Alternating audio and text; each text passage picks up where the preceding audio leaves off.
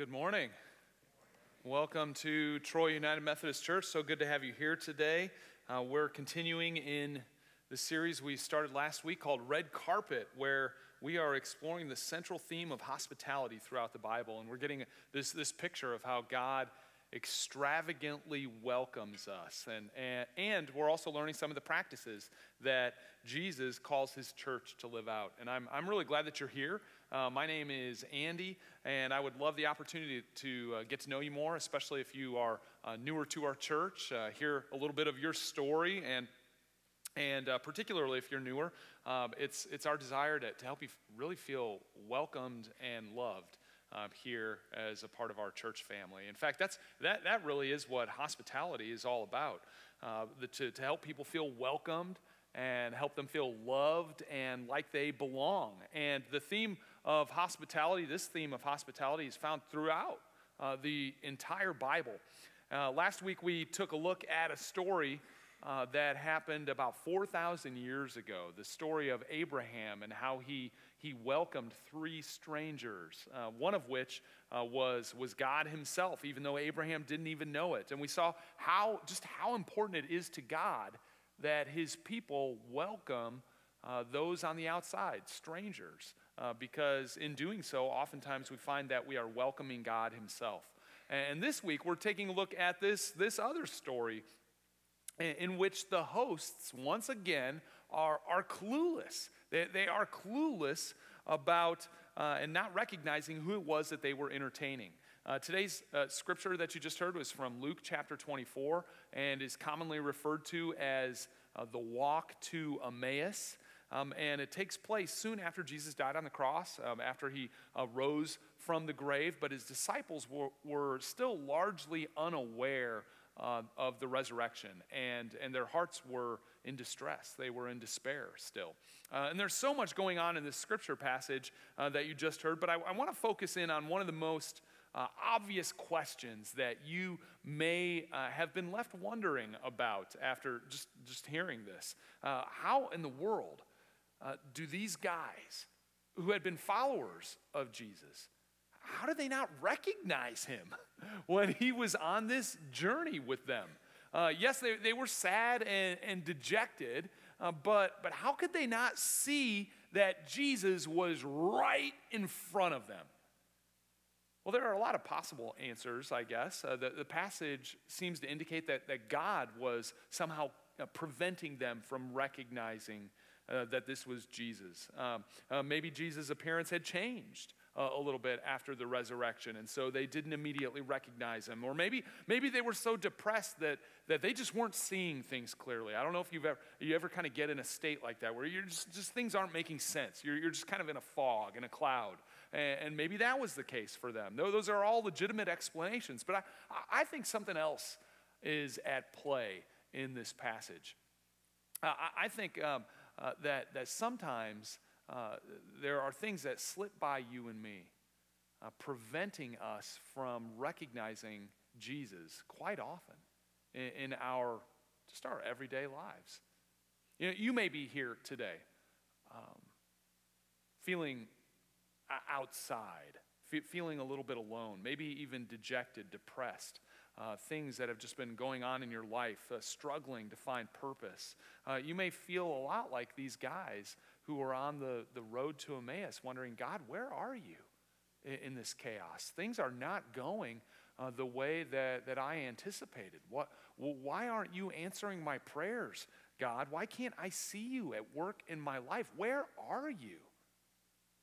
why didn't these fellas recognize Jesus? I think because this encounter on the road to Emmaus was, it, it was just simply too ordinary. Uh, there's nothing dramatic about it at all. If they knew they were going to encounter the risen Christ uh, and you asked them what it would be like, chances are they would describe it uh, a little more dramatically. Like, oh, Jesus Uh, appeared in white clothes, sparkling, radiant, and, and he was floating at least a foot above the ground. And, and there were trumpets blaring, and, and the, the host of heaven's armies that we just sang about were, were right on his right and his left. But the way that it really went down, and it was just way too plain, way too ordinary, too boring to be Jesus raised from the dead. But the truth is, and I encourage you, follow along in your message notes so you can reflect on this later, uh, either individually or maybe in your, your journey groups. Uh, the truth is, Jesus most often shows up in the ordinary parts of life. Why don't you see Jesus at work in your life right now? Well, maybe you're expecting something a little too dramatic. Maybe Jesus is right there in front of you all along. You just don't recognize him because he shows up in the ordinary events, the, the ordinary interactions of your everyday life at work or at school, at the grocery store, or in the conversation that you had with your neighbor. Jesus is there, oftentimes trying to get your attention when you're frustrated with your kids or you're in that intense conversation with your spouse. You know, if you think about your life, I mean, the vast majority of your time is spent in the ordinary. And do, do you really think that God is only there in, in the special times, in the extraordinary, the extraordinary circumstances of your life? No. No, God is there in, in the in present through all of it. We just often miss him because because we're just you know, we're just trying to get through our ordinary days. Now, I think, I think these disciples missed Jesus because his appearance to them and this encounter with him was just, just way too ordinary. Of course, by the end of this passage, uh, they, they finally recognize Jesus, and, they do so in, in a very ordinary activity, something that I like to do at least five times a day eat a meal. All right, eating a meal. You, you may have recognized the message title for, uh, for today's message uh, was Let's Eat. Uh, this has to be probably my most, my, my most favorite message title uh, of all time. And those of you who are getting to know me well know that I love to eat. If you uh, ever want to have some meaningless chatter with me sometime, let's just talk about food. Uh, I've done this already with some of you. It's a, quite an enjoyable conversation, I think. Uh, uh, meaningless completely, but, but hey, we could talk about food. I love everything about food. Uh, I love thinking about it. Uh, I love shopping for it. It's not uncommon for me to run into you all at the grocery store. Um, I, I, love preparing it, and of course, I love eating it. Uh, but according to the Bible, eating, eating isn't just an ordinary event. And if you've ever eaten with me, you know that. It's a, uh, but it's, it's not just ordinary, it's essential for more than just the growth and sustenance of your physical body. It, it, it's so much more than that. It, it can actually be a sacred activity where God reveals himself in, in powerful ways. Uh, so, in the rest of our time this morning, I just want to share three ways that eating together is vitally vitally important. And, and we learn uh, about this from the scriptures themselves, um, as well as from the, the, history of the church. And the first might be the most obvious. Uh, eating together builds, it builds community amongst people. I think we can all see this basic principle at work in the household. Uh, studies have shown and revealed that families who eat together have better relationships, resulting in things like financial savings um, and better physical health. Uh, kids uh, tend to have better grades when their families eat together. Uh, I don't know how they figure this out, but kids are three and a half less uh, like three and a half times less likely to use drugs if they are uh, a part of a family that eats together regularly. And, and there are other benefits. Eating together builds deeper relationships at home. Uh, it also provides uh, and creates opportunities to sustain relationships like friendships and, and even opportunities to create new relationships with people. Just, just think about the greatest meals that you've ever eaten. Just like the video that we saw earlier where, where uh, Tina was asking people about the, the meals they've eaten. Just think about the, the, the greatest meals that you've ever eaten. Chances are uh, you, you're not just thinking about the food that you've eaten, you're thinking about the people that you've shared it with. And, and this goes uh, for the church too.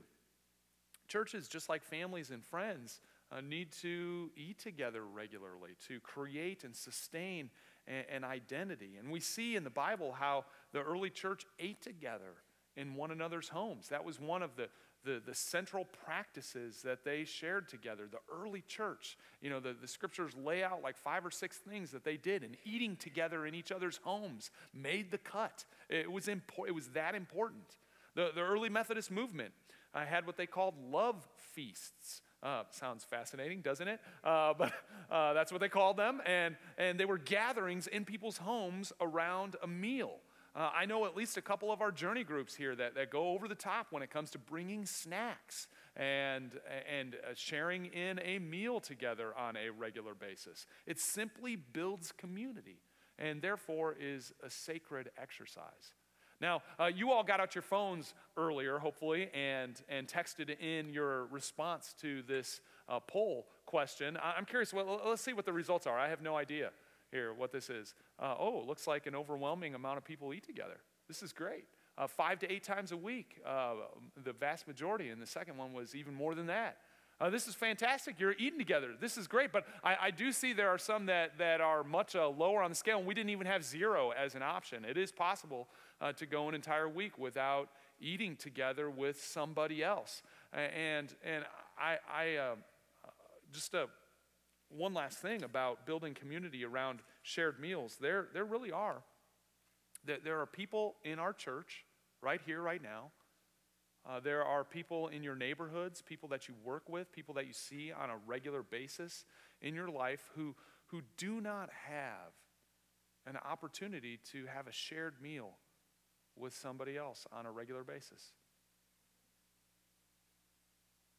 Whether they're single or uh, an empty nester or someone who has been widowed or, or kids who come from broken families. I just want to encourage those of you who, who do regularly share a meal together around a table, whether it's your own table or out to dinner or things like that, consider uh, just extending your table a little bit. Think, thinking about those who maybe fit into some of those categories that I shared that, that don't have an opportunity to, to sit down and eat with others on a regular basis um, and invite them to be a part of a meal with you. Uh, it, it's, I know a lot of times the, the barriers to doing that, we, we, think that, oh, our house has to be clean, or, or we really have to have a great meal planned, or, or, we, or you know, I'm going to have a lot more work to do because it really takes a lot of work to uh, be hospitable and welcome other people. But uh, you know, I just want to encourage you, you don't have to go over the top when it comes to inviting somebody else to share a meal with you. Uh, really, you know, part of what builds community is not just the eating, although that's my favorite part of it. Uh, it's, it's, also, also the, the preparation and, the cleanup. That, that builds community. Think about some of the great Thanksgiving dinners where uh, the, the guys are all conked out on the couch and uh, no, usually it's the other way around now. It's like the guys are all cleaning up because, uh, because uh, they, they recognize how much work went into uh, preparing the meal. But, uh, you know, it's sometimes that washing the dishes that you build the most community in. And, but, but I just encourage you, think, think about it. You don't have to go over the top. Just a simple invitation to a shared meal. I mean, there are people sitting around you right now who rarely get to eat with somebody else. It builds life giving community, though, when you do. But sharing meals together also breaks down barriers uh, between people who would not otherwise associate. In other words, e- eating, e- eating kind of levels the playing field. It, it, it, everybody has to eat. There's, there's no one who is too good or too high and mighty that they don't have to eat food. Um, everybody has to do it. We all do it. It's ordinary. So it provides a perfect opportunity for people to build relationships who would not otherwise spend time together because of cultural or uh, ethnic or socioeconomic or, or any other differences that create barriers between people. I mean, we, we see how, uh, throughout the scriptures, how Jesus and the early church shared meals together to break down barriers between different groups of people. Jesus was repeatedly, friends, he was repeatedly criticized. It was the number one criticism against Jesus. Uh, not that he claimed to be God, although that was a criticism uh, of him, but, but that he ate with sinners and with unclean people. That was the number one criticism of Jesus, is that he ate with people who he shouldn't have been eating with.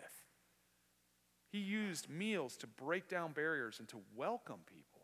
Peter and others broke from the social norms of the Jews and chose to eat with Gentiles as a way of illustrating the inbreaking of God's kingdom and the inclusiveness of, of God's table. Uh, of course, uh, there were many times, uh, even in the scriptures, where this caused tension, and uh, the early church did not always get it right. Sometimes they let those cultural norms uh, uh, continue to create barriers between people groups when it came to eating together. But and it's just the truth. Whenever you try to live out God's ways, and break down barriers between people. There are always going to be some ups and downs. Uh, but the truth is, when you, when you give it an attempt, it's worth it. It. Is worth it. It's worth sitting down to a meal with people different than you, even when you feel a little uncomfortable doing so, because it is living out God's kingdom in a very, very tangible, if not ordinary way. There are so many potential applications for this in our individual lives and the life of our church. Uh, but one way we're trying to break down barriers and build community around shared meal is something that we're laying the groundwork uh, for in St. Jacob. Uh, now, for those of you who, who don't know, uh, Clint, he, he, came up, he shared, uh, he welcomed us this morning, and he mentioned that he was the ministry leader at St. Jacob United Methodist Church. And you might be wondering, why in the world is the ministry leader from St. Jacob here?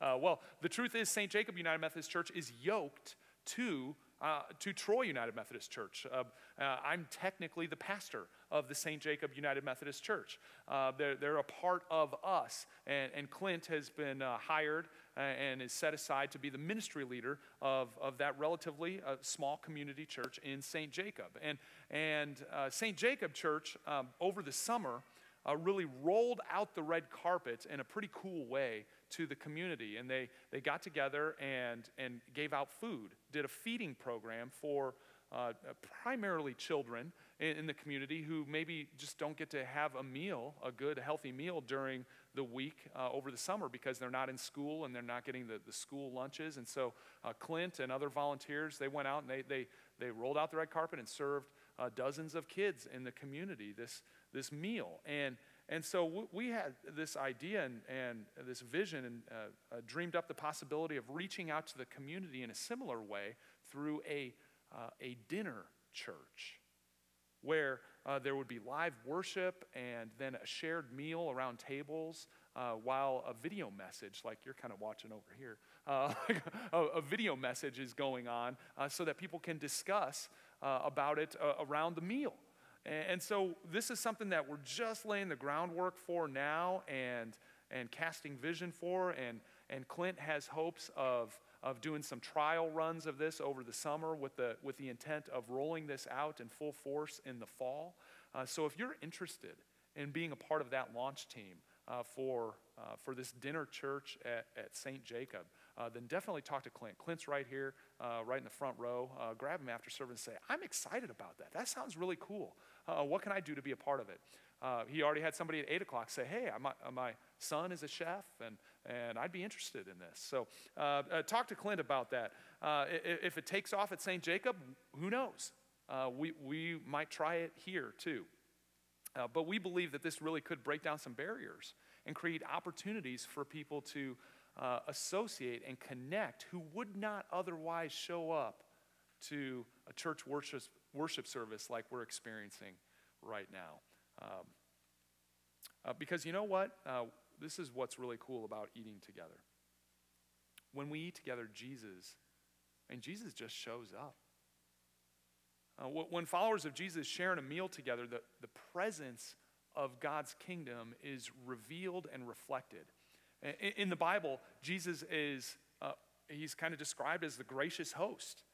I mean, he's the one who took uh, five little fish and a couple of loaves of bread. And uh, he, he, took those and he multiplied them and, and was a gracious host to over 5,000 people on a hillside uh, during a sermon. Uh, Jesus is also, uh, he describes himself uh, that he is, he is the bread of life. He, he, he is the living bread from heaven. He's not just the host, Jesus is also mysteriously the meal. He's the living water uh, that, that just nourishes our souls. He's the very source of life. And we saw last week that when that, that Jesus is also the guest when we welcome in strangers. I mean, Jesus is the host, he's the guest, and he's the meal. I mean, Jesus shows up when we eat together. Dr. Christine Pohl, in her book, uh, Making Room Recovering Hospitality as a Christian Tradition, she writes this. Uh, she says, In the Last Supper with his disciples, Jesus fills the basic elements of a meal with richest symbolic meaning. The bread is his body, the wine his blood. Eating together, ritualized in the Lord's Supper, continually reenacts the center of the gospel. As we remember the cost of our welcome, Christ's broken body and shed blood, we also celebrate the reconciliation and the relationship available to us because of his sacrifice and through his hospitality. Holy Communion most fundamentally connects hospitality with God because it anticipates and reveals the heavenly table of the Lord. In this sacrament, we are nourished on our journey towards God's banquet table, even as we experience the present joy and welcome associated with sharing in that table. A shared meal is the activity most closely tied to the reality of God's kingdom, just as it is the most basic expression of hospitality. Now, in a few moments, we're going to share in uh, this common table, the, the Lord's table. And as you kind of see, it's, uh, it's, it's, it's the red carpet. Sharing in this meal is, is God rolling out the red carpet to us. And as we do so, uh, I want you to uh, closely listen to this, um, this traditional liturgy of our church. Just listen to how Jesus is our host. And he's the one welcoming us at, at great cost to himself. But listen also for how he's the meal. He's the one who, who gives us life.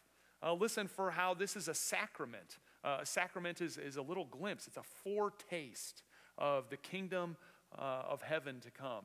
And, and, listen for how Jesus also calls us to uh, reflect him and, and to roll out the red carpet for others and be, become a host and open his table to others, uh, becoming a host ourselves to welcome others into his family.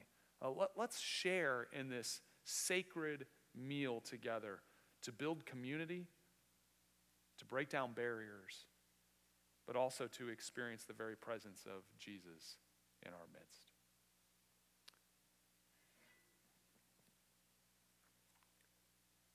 Your uh, responses in this liturgy will appear on the screen. The Lord be with you. We lift up, lift up your hearts. Let us give thanks to the Lord our God. It is right and a good and joyful thing, always and everywhere, to give thanks to you, Father Almighty, creator of heaven and earth.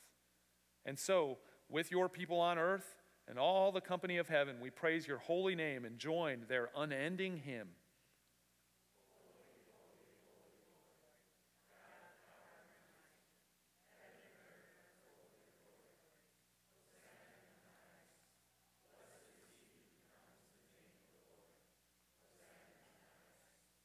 Holy are you, and blessed is your Son, Jesus Christ. By the baptism of his suffering, death, and resurrection, you gave birth to your church, delivered us from slavery to sin and death, and made with us a new covenant by water and the Spirit. On the night in which he gave himself up for us, he took bread, gave thanks to you, broke the bread, gave it to his disciples, and said, Take, eat. This is my body, which is given for you. Do this in remembrance of me. When the supper was over, he took the cup, gave thanks to you, gave it to his disciples, and said, Drink from this, all of you. This is my blood of the new covenant, poured out for you and for many for the forgiveness of sins. Do this as often as you drink it in remembrance of me. And so, in remembrance of these, your mighty acts in Jesus Christ, we offer ourselves in praise and thanksgiving as a holy and living sacrifice in union with Christ's offering for us as we proclaim the mystery of faith.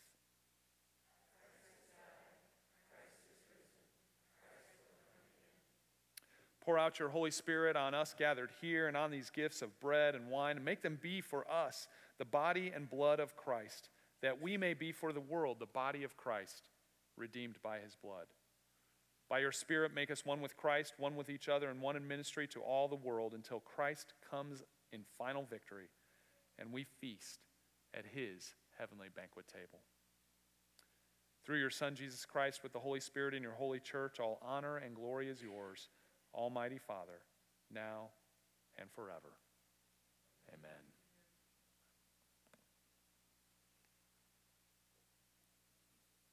The body of Christ, broken for you.